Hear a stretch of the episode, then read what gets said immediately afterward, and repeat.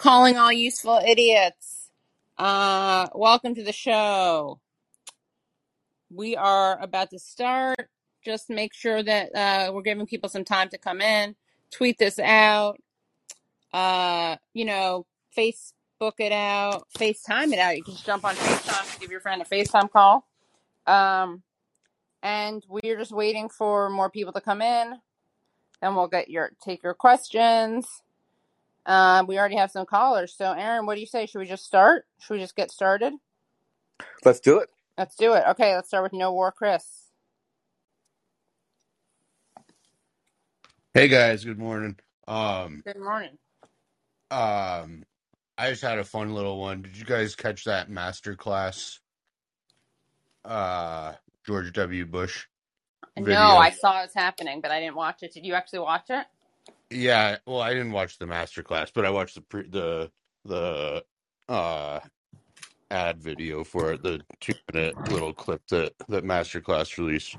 And uh my favorite part, I think, I don't know if Aaron saw it, um, my favorite part was definitely when when George W. Bush was like When I was speaking to audiences, I never wanted them to think I was smarter than them. Nobody ever thought that about George Bush. But you should check Yeah. it out, Katie, Aaron, as well. Everybody else should check that out. That's all I had today. It's quick and easy. Great. Well, thank you. Yeah, we'll check it out. It's We shall two check. minutes, two minutes, best two minutes of your life. All I right, mean, maybe who they'll. thought that was Sorry. like who thought that was a good idea, right? who thought that and like what's the market for that? For George W. Bush's leadership tips. I don't know. Maybe parody, like our show. Somebody Yeah, from so Masterclass said that a bunch of people resigned over it and wouldn't work on that project. But Really? really, yeah, I saw something like that online. really, Wow. okay. Well, guys, if you quit, if you quit masterclass over that, and you want to come talk about it on Useful Idiots, we'd love to have you on as a guest. I'm not sure why it took till George W. Bush when they all had done one for Billy and Hillary and Condi and uh and uh several other people that are very terrible as well. But Well, maybe they thought what maybe what this masterclass reveals is that Bush is actually very smart, and um, they're afraid that word will get out that he's smart, and that'll undermine his agenda. maybe that's it. Yeah, just an idea. Yeah. All right, thanks guys. All right. Thank you. All right, Andrew. Morning. Uh, Morning. hey, I just had one quick comment on the FBI and then a question or request, I guess. So the comment on the FBI, they responded. Did you see they responded to what Mark Zuckerberg said on Joe Rogan about how they came to Facebook and warned them about disinformation? I didn't see that. No, I didn't see what they said.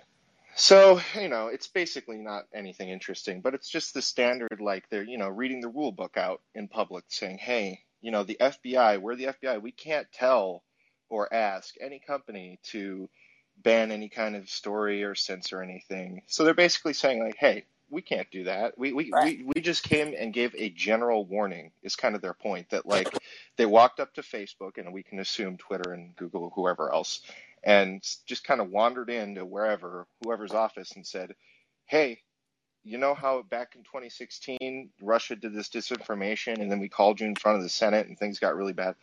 Well, it's it's going to happen again. We have evidence to believe. So just be on the lookout and then just patted them on the back and walked out. That's kind of the story.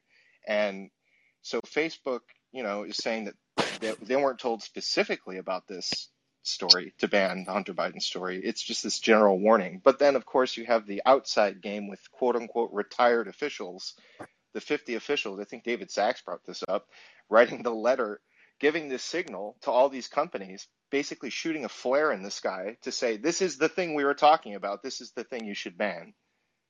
It's just, it's, it's hilarious because the FBI is saying, well, we can't violate the law, but then they just skirt it. They completely circumvent it through means that I don't know what you would call that exactly. Subterfuge, maybe? FBIing, maybe. yeah, and this is the second time really the FBI did this specifically about like uh, alleged Russian disinformation because the first time with Facebook back in 2016, you know, after the election, they were, you know, they got some, you know, there was this talk that Russia had launched this influence campaign. So Facebook did a review and they, you know, looked at these troll farm ads, right, that supposedly swung the election uh, against Hillary, right? Like that was the Democratic Party narrative. And they did a review and they came, their initial conclusion was that this was, you know, the, the, this Russian troll farm was just standard commercial clickbait just like putting up some dumb memes and posts and hoping that it gets an audience and then um, using that to gain followers and then using your follower count to actually sell ads to other vendors, right? You know, on Facebook and Instagram and, and Twitter. Um, that was Facebook's initial conclusion. But then, and this was reported in the Washington Post, basically Democratic operatives with the Hillary and Obama camps came up with this theory that actually no, this was really part of a Kremlin operation. And Senator Mark Warner, S- Senator Mark Warner, who's the head of the Senate Intelligence Committee, he personally flew out to Facebook and basically told them that this actually is what happened. This was a Kremlin linked operation trying to sow chaos. And that's when Facebook kind of caved and started repeating that. And when Mark Zuckerberg came to Congress and like senators like blew up like posters of like some of the Russian memes, like Buff Bernie and whatever else, and they were like they were on these big placards. Like it, it's these really you should look it up. These really Satan big Hillary placards. was another. Yeah, exactly. Yeah, and as if this was like the biggest. That this like, it was like another 9-11. That's the way it was treated. And Mark Zuckerberg was like, "I'm so Harbor. sorry." And really, the reason Facebook caved is because they were under pressure. Like they were facing threats that they were going to get broken up. It was around that time when there was this talk of breaking up Facebook. And so Facebook, rather than just saying like this is this is like these are just dumb memes, they totally caved. Like, yes, we're so sorry. Uh, we'll never. It'll never happen again. They completely capitulated, and this is them doing it again. And now that was just over memes. So think of how much more scared they were when it was like, oh, this is Hunter Biden. This is Biden. This is directly connected to the Democratic Party. It's not just dumb like memes. They must Exactly. have been like, wow, the pressure is really going to come this time. Anyway, my second thing, really quickly, question slash request. I heard the other day someone asked you about the Libertarian Party and having Dave Smith uh, in a conversation or something along those lines. Um, just to clarify, his party or his section of the Libertarian Party, the Mises Caucus, is the one that took over the party, like completely took over the Libertarian Party. So it's a very good anti-war uh, geopolicy that the Libertarian Party has right now. And I was just going to second that request to talk to Dave Smith in some kind of form. And then there's one other person that I would request that you consider talking to, if you have any love for me and my repeated calls in, is uh, Reed Coverdale, the naturalist capitalist. I've spoken to him before, and he absolutely is a fan of your work and already has agreed that he would like to speak with you, Aaron, or Katie. Who I'm sure he would do whatever format uh, on whoever show. Just um, I, I, the reason I'm asking this is because I, I'm of the left, but I really feel that I've said this a lot that we need anti-partisan unity on certain issues that you know we can find outside the establishment because there's too few of us. So I just uh, would like to. And what's his deal? request. Uh, Like, what's his what's his deal? Well, the Naturalist Capitalist is kind of an up and comer channel that started in COVID, uh, got big in the COVID era, being anti lockdown, but he's basically followed Scott Horton and Dave Smith, and um, he's really good on the foreign policy. He's just kind of an up and coming influence in the libertarian media. And then obviously Dave Smith, you know him, and he's, you know, there's a slight to strong possibility that he'll run for president. Um, so I just think building some kind of links would be good. And uh, I know the naturalist capitalist might be not so much up your alley, but I just, you know, in the spirit of not making it overtly political, like Dave Smith is running for president, so we're going to interview him. Like there's other people in the libertarian ecosystem that are just as good. And he's part of that Mises caucus as well. He's involved with the Libertarian Party of New Hampshire, in fact. Um, many of the tweets that you see, I believe, might have something to do with this man uh, Reed Coverdale, Well- naturalist capitalist.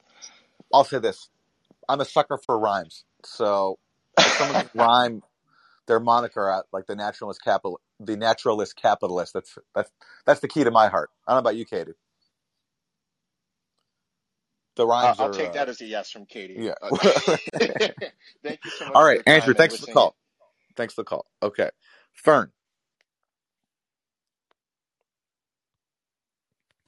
Hello. Good Hi. morning.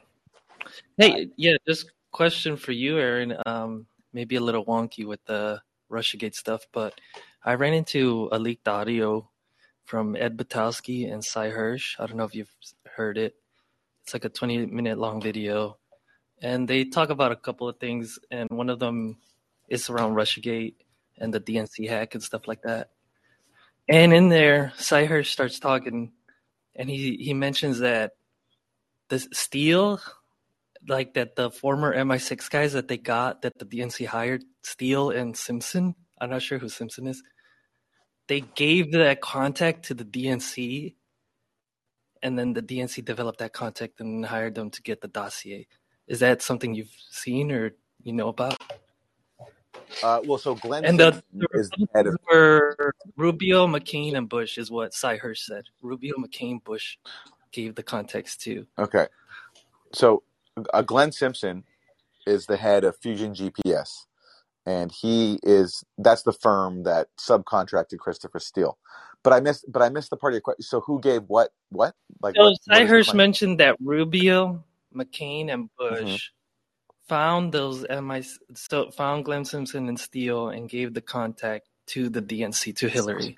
Well, I don't know about that. I look, Fusion GPS did work for the uh, Republicans uh, during the primary in uh, trying to come up with dirt on Trump, and uh, but after Trump uh, won, then that contract ended, and then Fusion GPS uh, went over to the Democratic side, and they hired they hired Christopher Steele. In terms of whether, I mean, how they came across Steele, I I've n- I haven't heard that before. That it came via uh, Rubio and them, but uh, who knows? I mean, look, at the time, all these people hated Trump, you know, because he he embarrassed them. He embarrassed the Bush Right. dynasty. He embarrassed the Cheneys. So who knows? It's it's possible. No, yeah, I just ran into that leaked audio. I put the eh, like if anyone wants to listen to it, they could just copy the last bit of that, put it on YouTube on that comment Well, section that I put. I will say this. Uh, so basically, you know, uh, Sy Hersh was recorded by this by Ed Butowsky, uh, who is a um, entrepreneur who claimed to have some uh, knowledge of, that the DNC email uh, hack was actually a leak from the inside. And but Hersh has said though that he was basically just embellishing what he knew to try to get information from Butowsky.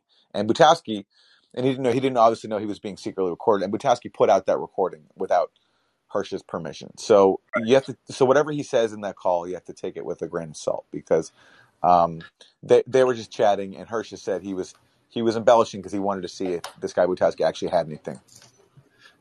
Right. No, yeah, the only So thing he, that so stuck out to me was yeah that the Rubio, McCain, Bush, and Steele or whatever. But yeah, yeah I mean, it's yeah. I can't wait for the book. Um, waiting for it.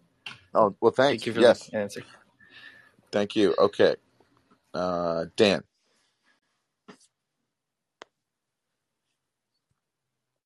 Uh, hello. Uh, can you hear me? Yes, Hello. Can hear you. Yes, we can hear you. You, you can. Okay. Sorry, the phone is a little slow. Um. So, I was looking at the Julian Assange situation last night, and it just looked like um, the Prime Minister of Australia, who campaigned on intervening in the Phone. extradition. Yeah, sorry, Sorry, Dan. I'm having a hard time hearing you.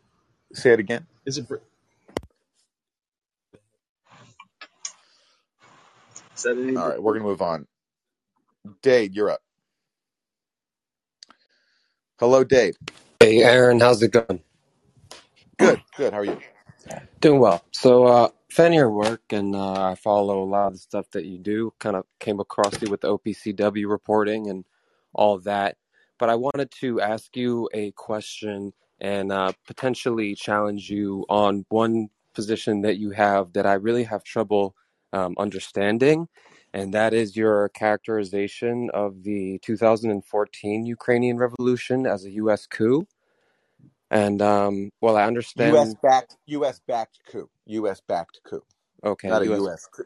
U.S. backed coup. Yes.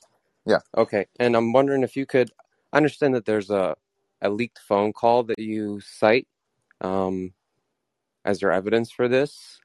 Um, but I'm just wondering if there's any other part of it that leads you to taking that position other than the phone call. Sure. So you have uh, in the fall of 2013 uh, a crisis break out in Ukraine. Uh, Yanukovych, the president, is in talks with the European Union about forming a trade deal, and uh, at the at, and suddenly he backs out, or he doesn't back out. He says, "I don't want to sign the deal that I've been given," because he reads the fine print, and he basically would have to agree to massive cuts to people's pensions, to their uh, energy subsidies, and he knows that if he signs this, if he uh, accepts the austerity that the EU is demanding of him, it's political suicide. He's going to basically um, abandon the people who elected him. So he pulls out. He, but he doesn't want to end the deal. He still wants to work out an agreement with the European Union. He just wants to renegotiate it. And in the meantime, Russia comes along and offers him some more favorable terms, uh, and he's and he moves to sign that with Russia because Russia is offering him some energy subsidies, especially that will make his political life easier. And in that context, some protests break out from people who, you know, want to sign a deal with the EU. They really want to be a part of um, the European Union, and, and that's called the Maidan Square protests, right? And those are legitimate protests. They're angry about the, the delay of the EU deal, and they're also angry about corruption because Yanukovych, like pretty much any Ukrainian leader, was corrupt.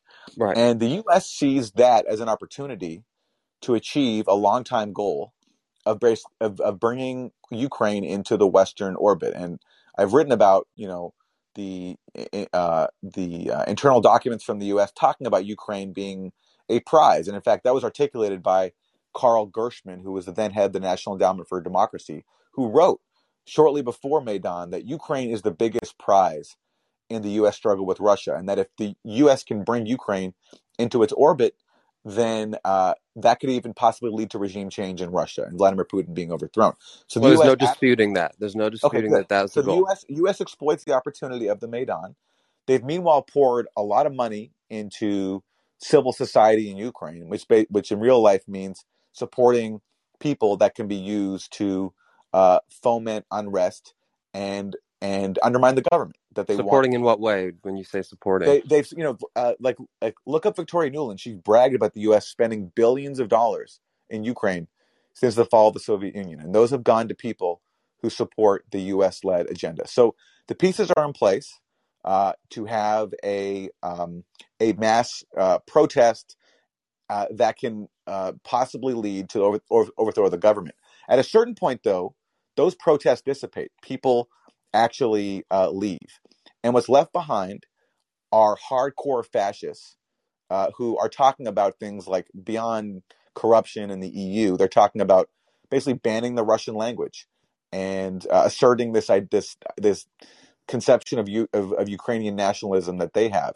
And and you know John McCain and uh, Chris Murphy and Victoria Nuland are going over there. They're voicing support for those protests. They're appearing with some of these far right leaders like there's a picture of John McCain with a founder of a basically a, a Nazi party, uh, Chris Murphy as well. And Question. the U.S. behind and the U.S. behind hold on a second, and the U.S. behind the scenes is uh, basically calling off to, is basically telling the EU not to not to renegotiate with Yanukovych, who desperately wants a deal.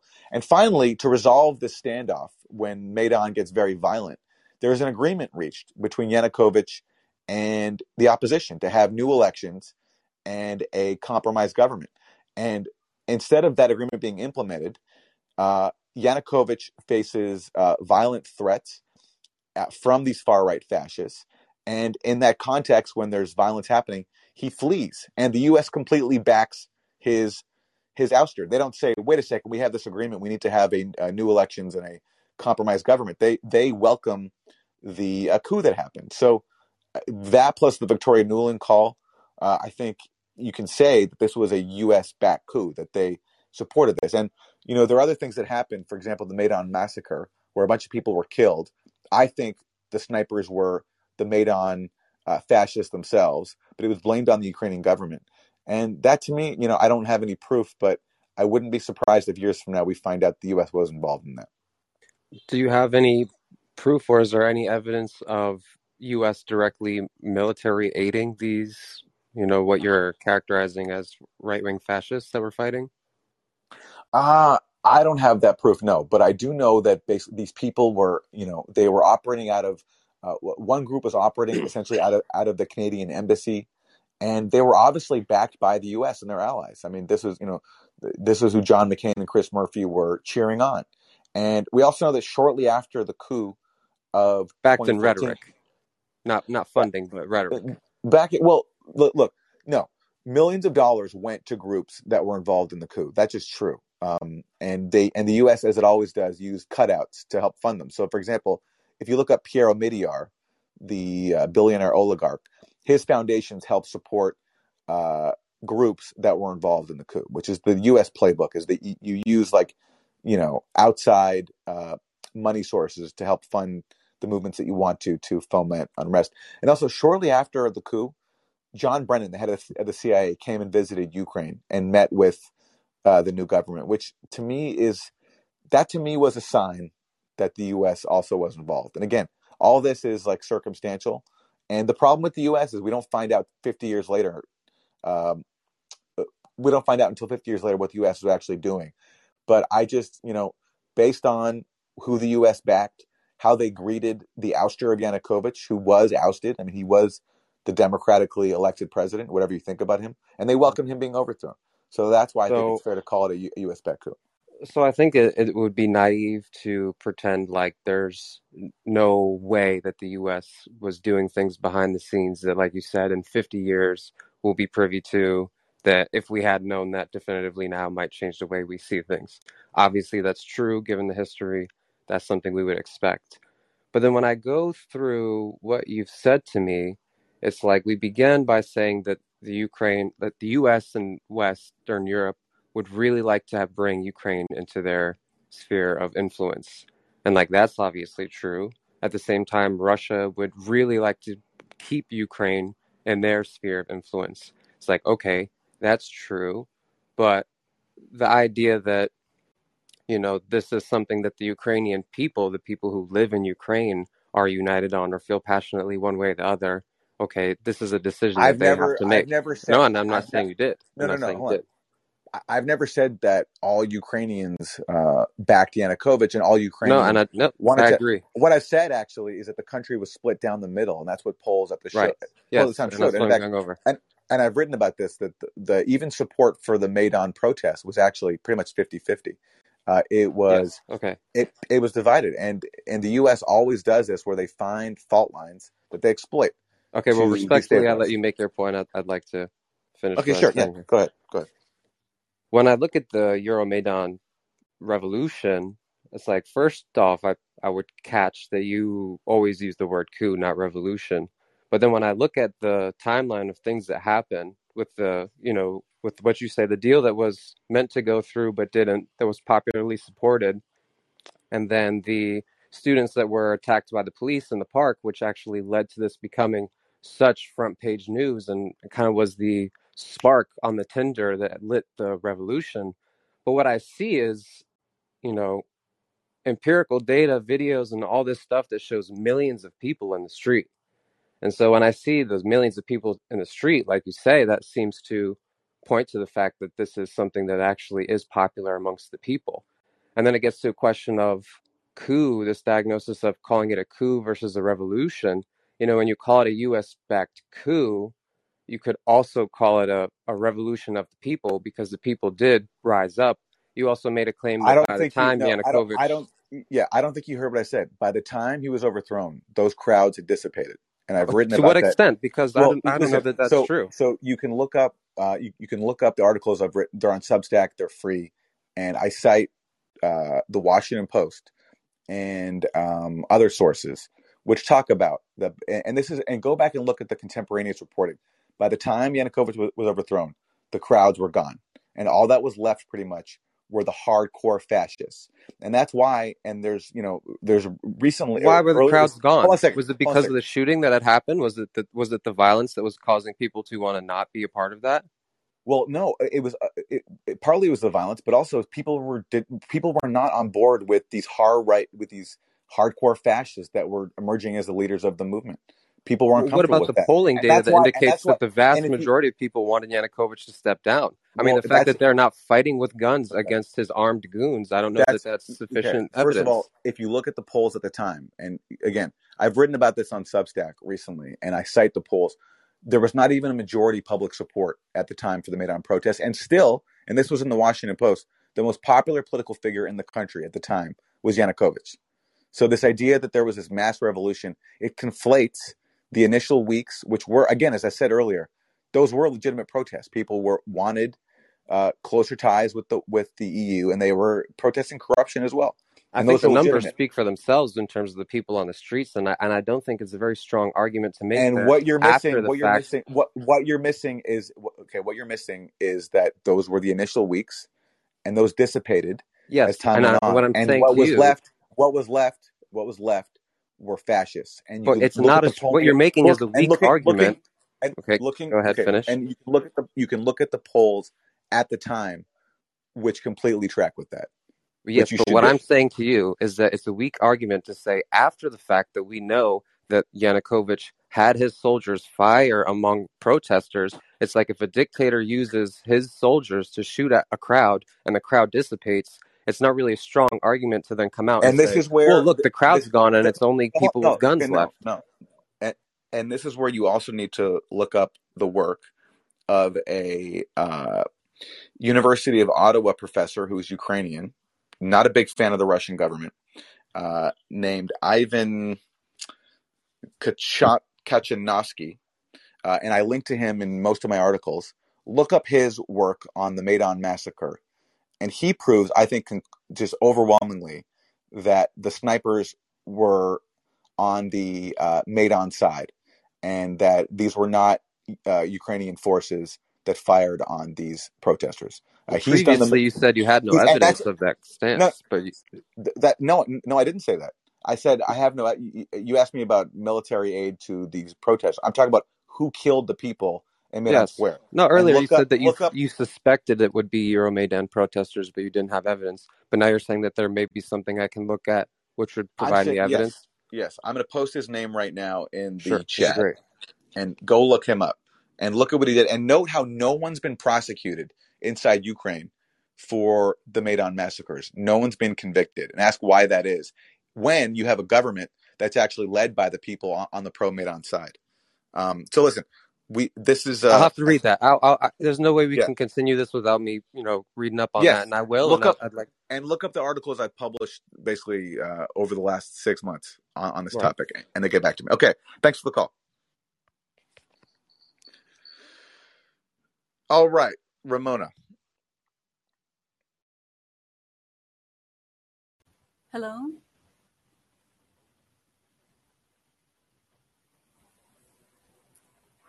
Hi there. Hello. Hi.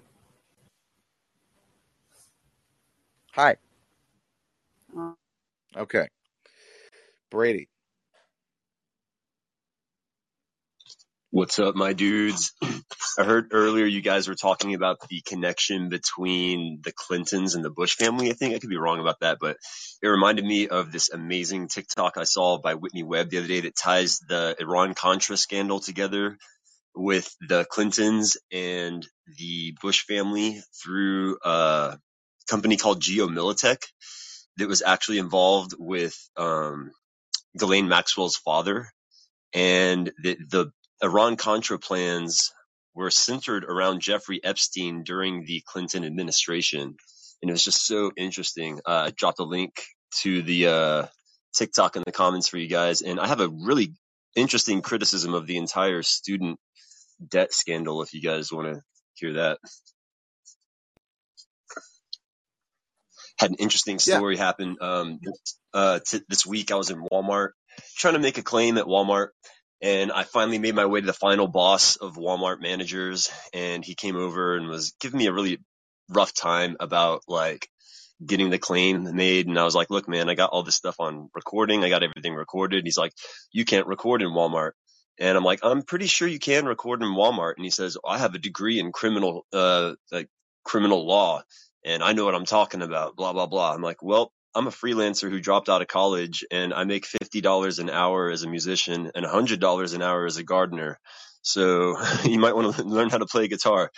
and it felt really good to say that because, you know, I dropped out of community college, um, two years into it, you know, two semesters in, and I realized I was wasting my time, my money, and, um, went on to just kind of learn to do things myself.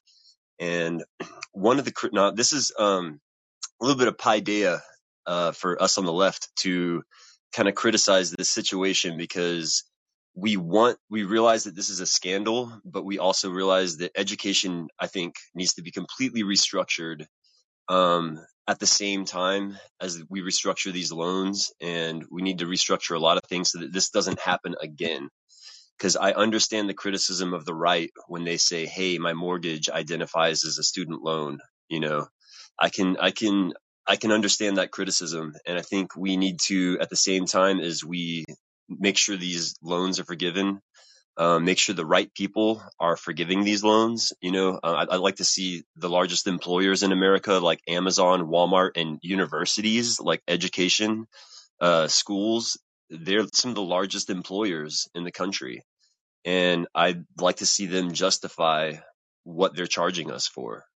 You know, because they're giving they're giving degrees out to anyone these days. I don't know if y'all have noticed, um, but and a lot of the working class left for decades have endured um, lack of debate for someone saying, "Oh, well, where's your degree?" You know what I mean? It's been like we we've heard for years, like, "Oh, you're worthless if you don't have a degree." Well, now they're handing them out to anyone, you know. And I'd like to see education completely restructured to the age of information um, at the same time as we forgive these loans. What do you guys think? Yeah, fair enough. Fair enough. I, I agree. It's it's um I t- look coming from Canada where uh, tuition is relatively so much cheaper than the U.S. and just having a lot of hmm friends who went to you know like uh, schools that like w- w- where we all got the same degree, like a you know like a bachelor of arts, whatever, and then just but the debt, it, it's an insane system and it needs to be reformed. And obviously, just selective cancellation is it's it's not it's nowhere uh, near a uh, solution. And yeah, uh, we do need to rethink the the value of an education, especially when it's not free. I mean, I think it should be free, but Yeah, as long as it's not, basically free very easily. Um, it's being inflated like healthcare with insurance. And I would refer you guys to the story of Aaron Swartz. Are y'all familiar with Aaron Swartz? This guy tried to hack MIT and make all of the scholarly MIT articles available publicly online for free, and he got caught and unfortunately committed suicide right before his court date. But that's not all he did. He also invented RSS, Wikipedia, Reddit. hmm This guy is yeah, like a genius. He almost single-handedly got Elizabeth Warren elected. And I think we could all learn a big lesson from Aaron Swartz in regards to reformatting education. I hear that he really is a uh, is a hero, and it's so sad Yeah, that he it's really, took his life. That's a sad story. Yeah. I'm going to drop a link to his documentary in the comments so anyone who's not Cool. familiar with Thank you, him can check him out. Thank you. Thank you. Okay. I realized I was on mute. Sorry, everyone. I was on mute for like the last couple calls, saying great stuff. All right, uh, Brent. Hello? Hello. Can you hear me? Yeah.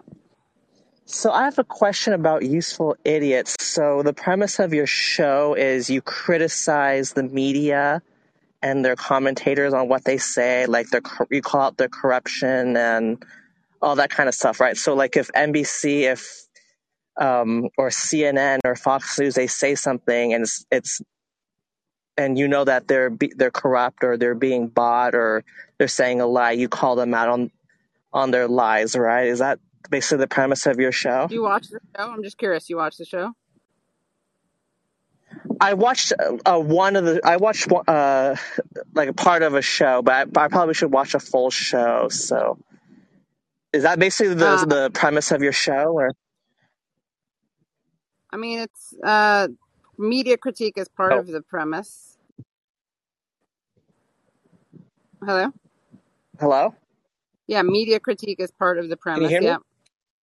Yeah. Can you hear me? Oh, yeah, I can hear you. Yeah. So, um, that that's segue into my next question. So, Aaron has been getting a lot of criticism from certain YouTube people regarding his association. Like when he goes on certain shows, he's getting criticized basically being guilt by association. I feel that's kind of unfair.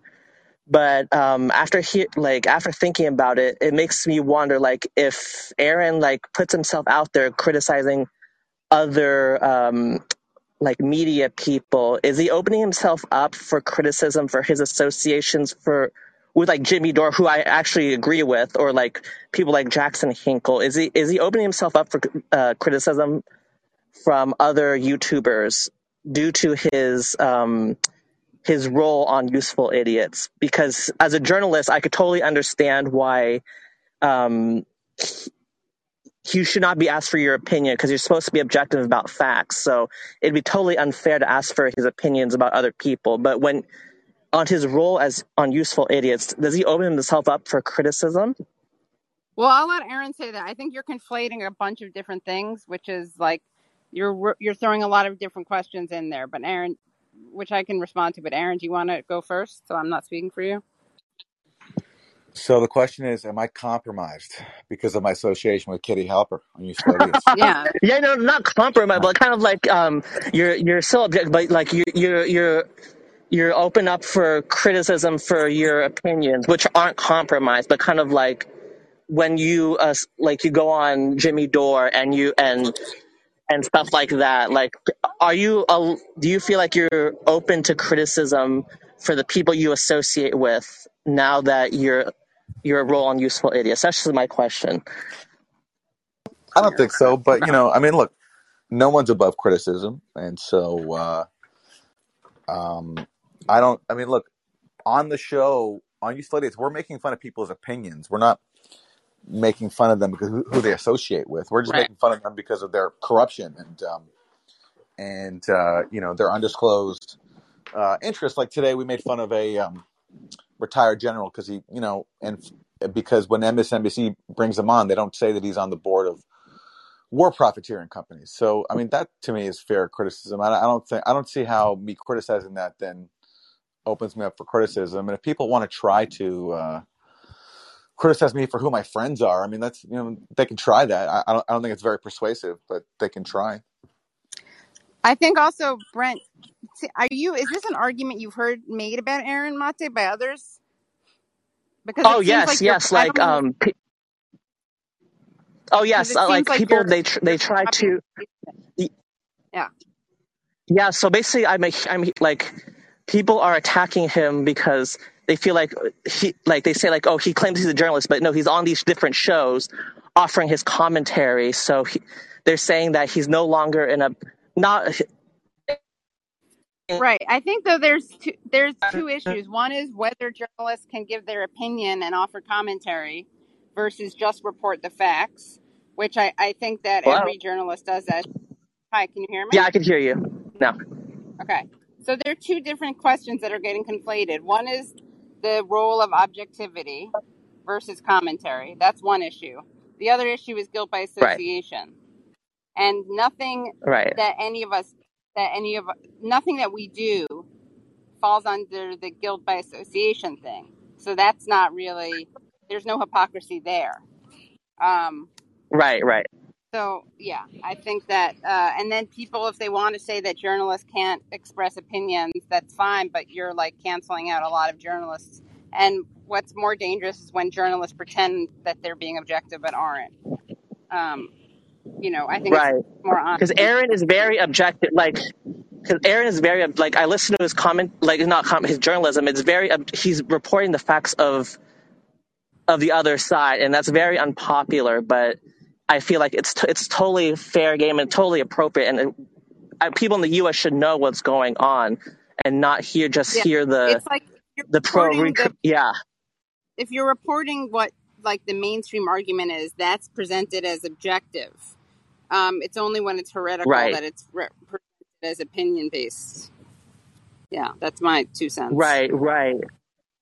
Right, and I feel like, and now I, I I I keep looking for different YouTube channels, and people are just criticizing Aaron for like when he goes on Jimmy Dore show, and there just happens to be someone who cites many of Aaron's same um like points about Ukraine, but claim and then and then later on says that they're pro Russia. So basically, what they're doing is they're using what Aaron's reporting on, and then using that as support for, to justify the Russian invasion of Ukraine. And people are calling out Aaron for not calling people out like Jackson Hinkle out. And I feel like I don't know if that's Aaron's place, but I don't know if. But at the same time, I feel like. Mm, well, Aaron, he, he's opening himself to that criticism, so that, that is a fair question. But at the same time, uh, people sh- you can't control what other people say. Right. say. So that, Yeah, exactly. Opening. I I mean, think uh, I think we can move on. But Brent, yeah. thank you for the call, and and just in general, all you right, know, thank I'm not you. res- I- Thanks. I'm not responsible for other people's opinions. I'm responsible Right, for right. them, Right. right? And you're not All right. responsible Thank you, Brent. Thank you. using your work either. Anyway. All right. Hi, Amanda. Good morning. So Good I'm going to change the subject. First, I just want to elevate what you said, Katie, uh, by quoting Noam Chomsky. Either you repeat the same conventional doctrines everybody else is saying, or else you say something true and it will sound like it's from Neptune. So that's the first thing. And being open to criticism, I think, is something journalists have to be. Actually, anybody in the public eye is just going to encounter. And frankly, I would like to have journalists' opinions sometimes, especially ones that I think tend toward my worldview, because gosh, they sure know a lot because they write a lot of articles about a lot of stuff that's happening. So they're probably pretty well informed. Whether you agree with their opinion or not is a totally separate issue. So, first, I just wanted to say that. Then I wanted to say I really appreciate the fact that, that you responded on the student loans thing that, that it, people saying that it doesn't solve the root problem. I really appreciate you saying, well, is this the right standard? Because are we solving the right problem? And that's one of the things I appreciate about, about both of you.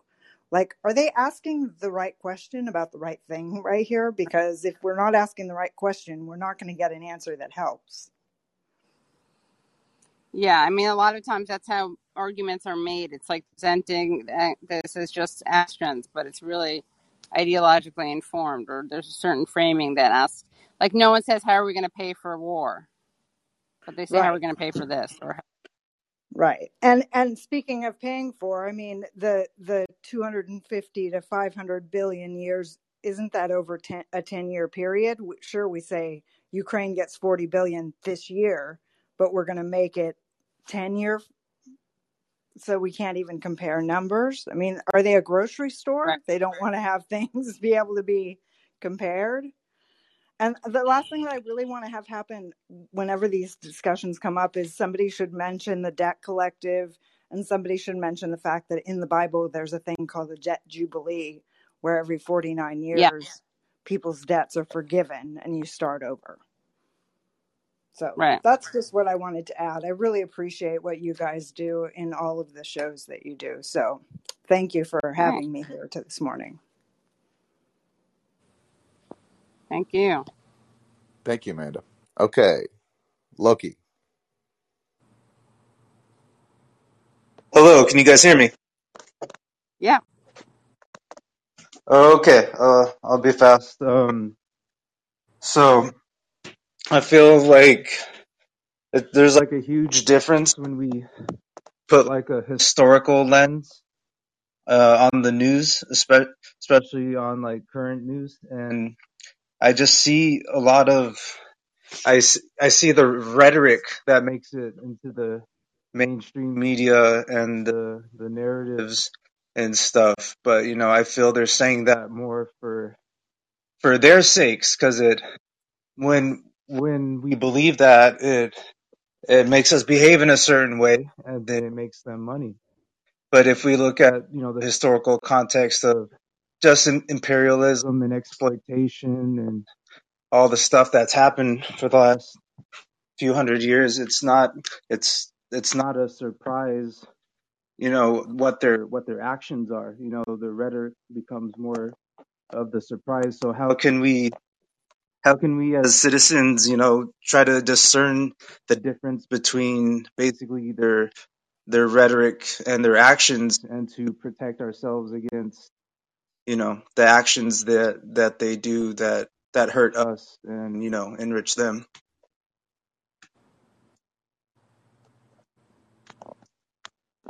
Hello? Did you guys Hi. get that? Yeah, so can you repeat the question? I want to make sure I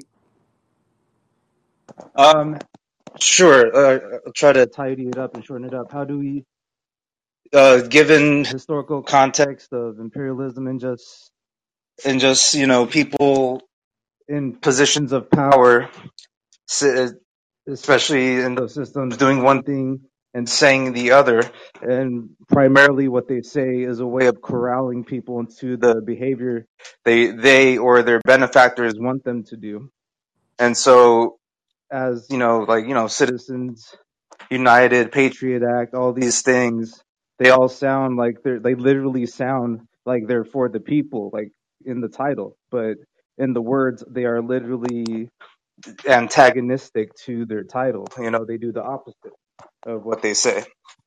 So, so um, how how do we protect our minds, our brains from from like swallowing so many lies when they're coming at us? You know, rapid fire these days. Like to make to have a proper discernment.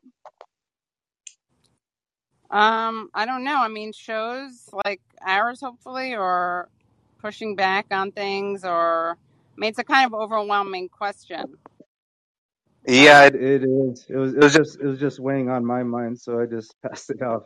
But yeah. yeah, not off, but uh, you know, shared it. Excuse me. Oh, It's not like I'm letting it go. Yeah, look, we live in a very managed democracy, uh, and it has to be managed because because from the point of view of people in power, if society was run in a democratic way, it, it would threaten all of them, all of their power. So to manage a democracy, you have to bombard people with propaganda to make them think the right way, and also make them think that they have that we have a degree of freedom, and that the the decisions that are being made from the top down are really in everybody's interest. So that's why we have propaganda, and it's difficult when you're surrounded by propaganda and you also have a lot of freedom, which gives the illusion of uh, of free thought to navigate what's true and false. And so you have to find sources that you trust, that you think share your values and your judgment, and just try to make the best call you can within that context. But it's difficult.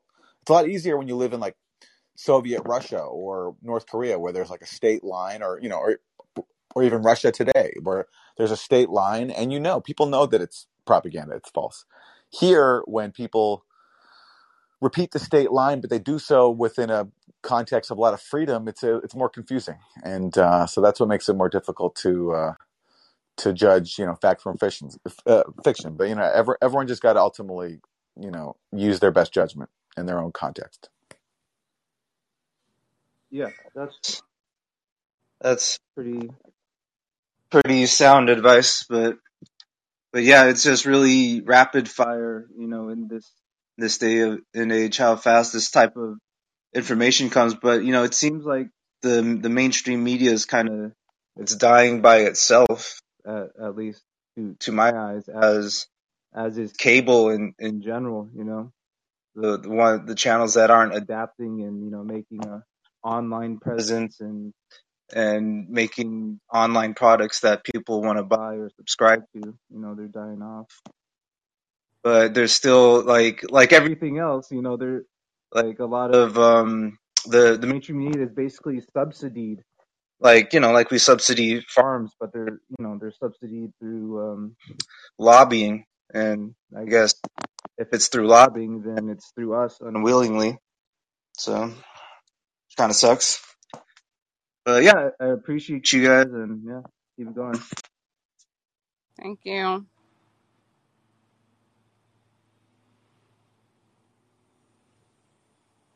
All right, let's go to Sabrina. Hi, Sabrina. Can you hear me? Yep. Okay, this is my first time actually calling into Callin, so it's a little weird.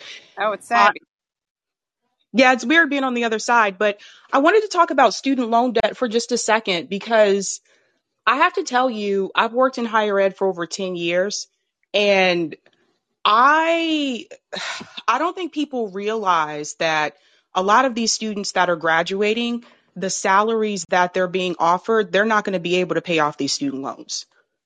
And it's been a number of times where I just wanted to tell them, uh, don't go to grad school. Mm, Don't go back to school because then you're going to go further into debt. But I couldn't at the time because my job was to encourage them to go to another program.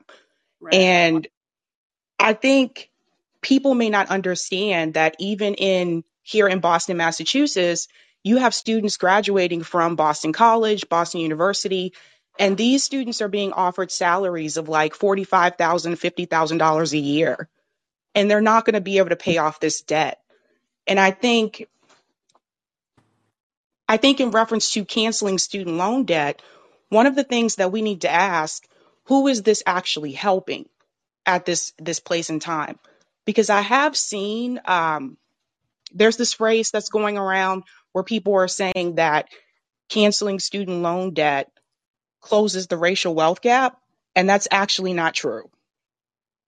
And I think a lot of people don't realize that the majority of African Americans don't have student loan debt because the majority of African Americans didn't go to college. Most African Americans are working. And I think when I look at the numbers, the 10,000 to the $20,000, that's actually helping out white borrowers more than is helping out African American borrowers. Now, because African Americans, we have the most stu- student loan debt, but this isn't really benefiting us the same way that it's benefiting our white peers. Mm. Uh, I mean, in terms of like percentage wise, and and uh, you mean you're saying that the because it's black women, right, who have the most debt? Right. So like I have student loan debt and I'm glad to have, you know, some type of cancellation. But when I if you compare it to the amount that white borrowers owe and the amount that African American borrowers owe, this is actually going to benefit white borrowers more. And I think people don't understand that. And one thing I recommend to people, I highly recommend that you look at the research that Sandy Darity has done because he's researched this for years and he's tried to explain to people that canceling student loan debt does not close the racial wealth gap. And so that's just something I wanted to mention because I think there's a lot of people saying this like on social media. And I'm Yeah, like, guys, this is not true. Like the research has already been done. right. Yeah, I mean, uh, that I have seen, I have seen that argument made that it's going to close the racial wealth gap. Um, but I guess that's, uh, I mean, I think that a lot of people are probably still in support of it, right? But but we have to look at how that still doesn't close the racial wealth gap. Yeah, I mean, like, I'm in support of it, but I, I wished he would have canceled like all of it. Like, to be honest, yeah. I wish he would have canceled just all student loan debt, but I know he's not going to do that because that would actually hurt recruitment for the military industrial complex. right. But I, Yeah, I think that, important to I mention. Yeah, think, yeah, but I I think that it's important that we do explain to people that, hey, this is going to help some people, but people have to understand that most African Americans are not in college. Most African Americans do not have a degree. Most African Americans after high school are working. So I think, and I, I say this because Nina Turner said this recently on CNN, and I just cringe because I'm like, no, that's not true. And I know that Sandy Darity has tried to correct that multiple times. yeah. Okay, Sandy, where's Sandy Darity? Are they online? I don't know this person, so I, I'm. Where can I check this person out? Sandy Darity is a professor at Duke University. Okay, Yeah, where he I'm wrote a book. give people. Yeah, so people can check this person out. Where can they keep going? Yeah, he wrote a book. It's called um I think from here to I have to look up the title. But he wrote a book. He's a professor at Duke University, and he's done research on reparations for a long time. Um, I'd also recommend checking out Yvette Carnell. But they've Yeah. explained this. In fact, I've I've shared the link a couple of times on Twitter. How he explains how even baby bonds and canceling student loan debt does not close the racial wealth gap. Okay. Thank you. And people check out Sabby's show. I just followed you, Sabby, because I'm very bad at following people on uh Callin. Thanks. That's all. I just like to Okay, educate people. Thanks. cool. Thanks, Thanks. Abby. Yeah, that point about military Yeah. recruitment is one that we forgot to make today, but Right. it's so important. It's, and it's been openly acknowledged that, like by people. There was an article in the Wall Street Journal. There was there was an article in the Wall Street Journal or something that was like decrying this the idea of student loan forgiveness because it will it will hurt uh, military recruitment, which Right. totally gives away the game. And it, overall, it's just um, it's so sad that people are pitted against each other because yeah, of course, you know everyone's got a point. Like people who are struggling don't like the idea of having to pay for someone else's debt. You know, choices that they didn't sign on to, and and and that debt that they personally avoided because they didn't want to face a lot of debt. But the point is, no one should be in that. It shouldn't be either or. I mean, we should be able to recognize the value in education and lifting people out of crushing debt, and also helping other people who who chose a different path. But that's those choices are never offered, so it, it pits people against each other, and it's just uh, it's it's sad because it shouldn't be that way. Thanks, Abby. All right. Um, V. Hi, V. Oh, Hello. ah, the mute button. it's very annoying. It- We can hear. yeah, uh, it's like okay. Hi.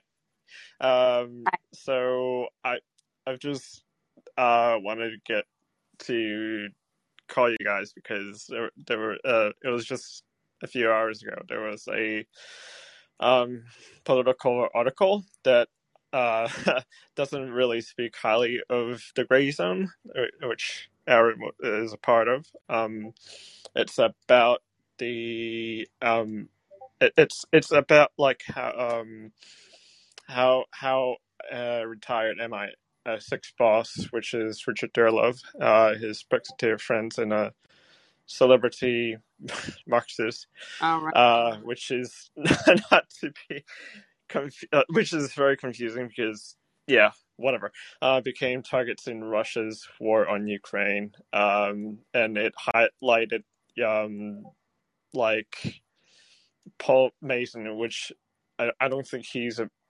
particularly like he's a particularly uh, a Marxist uh, in my view, but anyway, uh, he um like it highlighted that um about like how uh, Kit Klarenbergs are, uh have been writing for uh about the um about the the Brexit the pro Brexit um strategy to like I, I think it's like a using maximum intelligence on anti-Brexit campaign group best for friends. Uh, I don't know. It. Sorry, I, I I just sort of like stumbling around uh like minutes before uh, before I I call you guys, but um I, I there there's this um like there's this uh section where it's like uh the- since the start of June, the Grayzone has published a string of his article based on uh, ba- uh Klarenberg's article based on leaked emails from former Channel 4 journalist Mason and those around him. The pieces appear an intent of discrediting Mason, Ma- Mason, suggesting he is a propaganda mouthpiece for the British Secret Services.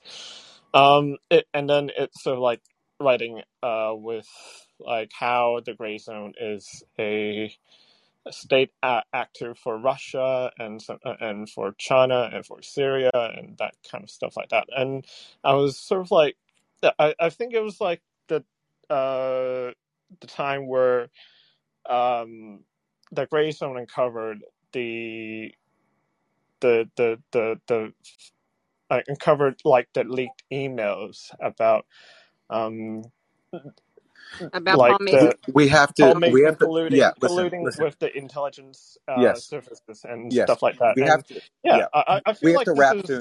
Yes. yeah. Listen. I, I So feel sorry, I'm gonna. sorry. I'm gonna just. just I'm gonna just summarize. I'm gonna just summarize the issue, and then and, and then we're gonna go. Basically, so yeah this um, uh, the Gray Zone got some hacked emails from Paul Mason collaborating with uh, his yeah colleagues, including someone who worked for the British government, trying to deplatform, censor the Gray Zone. And hmm Politico had, today has an article about that, and they're saying it comes from that the emails come from Russian hackers. Uh, Yeah. that's their claim. I have no idea if it's true or not. I personally don't care. Uh, the point is, these emails are authentic. No one's challenged your authenticity. Uh, Paul Mason has tried to like disingenuously disingenuously suggest that they were maybe altered, but of course he can't make that accusation directly because he knows that they're not. And so this Politico article, you know, tries to basically it's a typical thing of trying to smear us and, and say that we repeat Kremlin talking points and blah blah blah. But you know, the point is no one wants to deal with the actual content of those emails, which are very damning, which show Paul Mason, who's a self-described journalist, was not just Mhm. targeting the Grayzone, but also the entire British anti-war movement. And uh, what's interesting about the Politico article is they their go-to expert is this guy. His last name is Burley, I think, and he he recently called for me to be censored. He he was he pointed out that I was on Russell Brand's show, and he says that YouTube should censor uh, anything that I appear on and the Grayzone. So, so basically, they're Aaron, consulting. I, I like I like that particularly in the last part where he says it's all about creating chaos, like the Joker in the Batman film, The Dark Yeah, Knight, was, yeah, which yeah, is like a really ridiculous sen- uh, sentiment, yeah. uh, especially So to this is just like Burley. basically I don't know why. Yeah, uh, so why why they have to? Yeah, sorry. so this is basically just uh, the playbook. It's ca- it's calls for us to be censored, and slandering us as being uh, tied to Russia somehow. I mean, this is no one ever deals with the content of what we actually say. If you you think we get things wrong, I mean, just point out what you think we got wrong and write a rebuttal. Yeah, But uh, I mean, that yeah, doesn't yeah, happen. sure. So V, hmm thank you for thank you very much for the call. Uh, I appreciate it. And um Thank you. and I I'm gonna go and and actually read the article in full because I only had a chance to skim it today. But that's Yeah, that I no think I got the gist of it. on the Thanks a show. for the Same, call. same. It was just only minutes away, so but Yeah, yeah, uh, yeah, I yeah. just Thank you. to bring it up. Yeah. All right. Well, thanks everybody for uh, tuning in. Uh, usefulidiots.substack.com is where to go for more content. And yeah, Katie, uh, what do you, do you have anything coming up this week on the Katie Halper show? Well, we're actually going to be taping on Thursday. That's pretty Okay. exciting uh, for scheduling reasons. But no, nothing to announce yet. But make sure you subscribe there, youtube.com slash the Katie Halper Show. And make sure that you, yeah, subscribe to our show on YouTube, um, Useful Idiots. That's youtube.com slash useful idiots, Substack, as Aaron mentioned, wherever you find your podcasts. And uh, we will see you again uh, on YouTube at 10 a.m. on Monday and then here right after at 11 a.m. Thank you. Okay.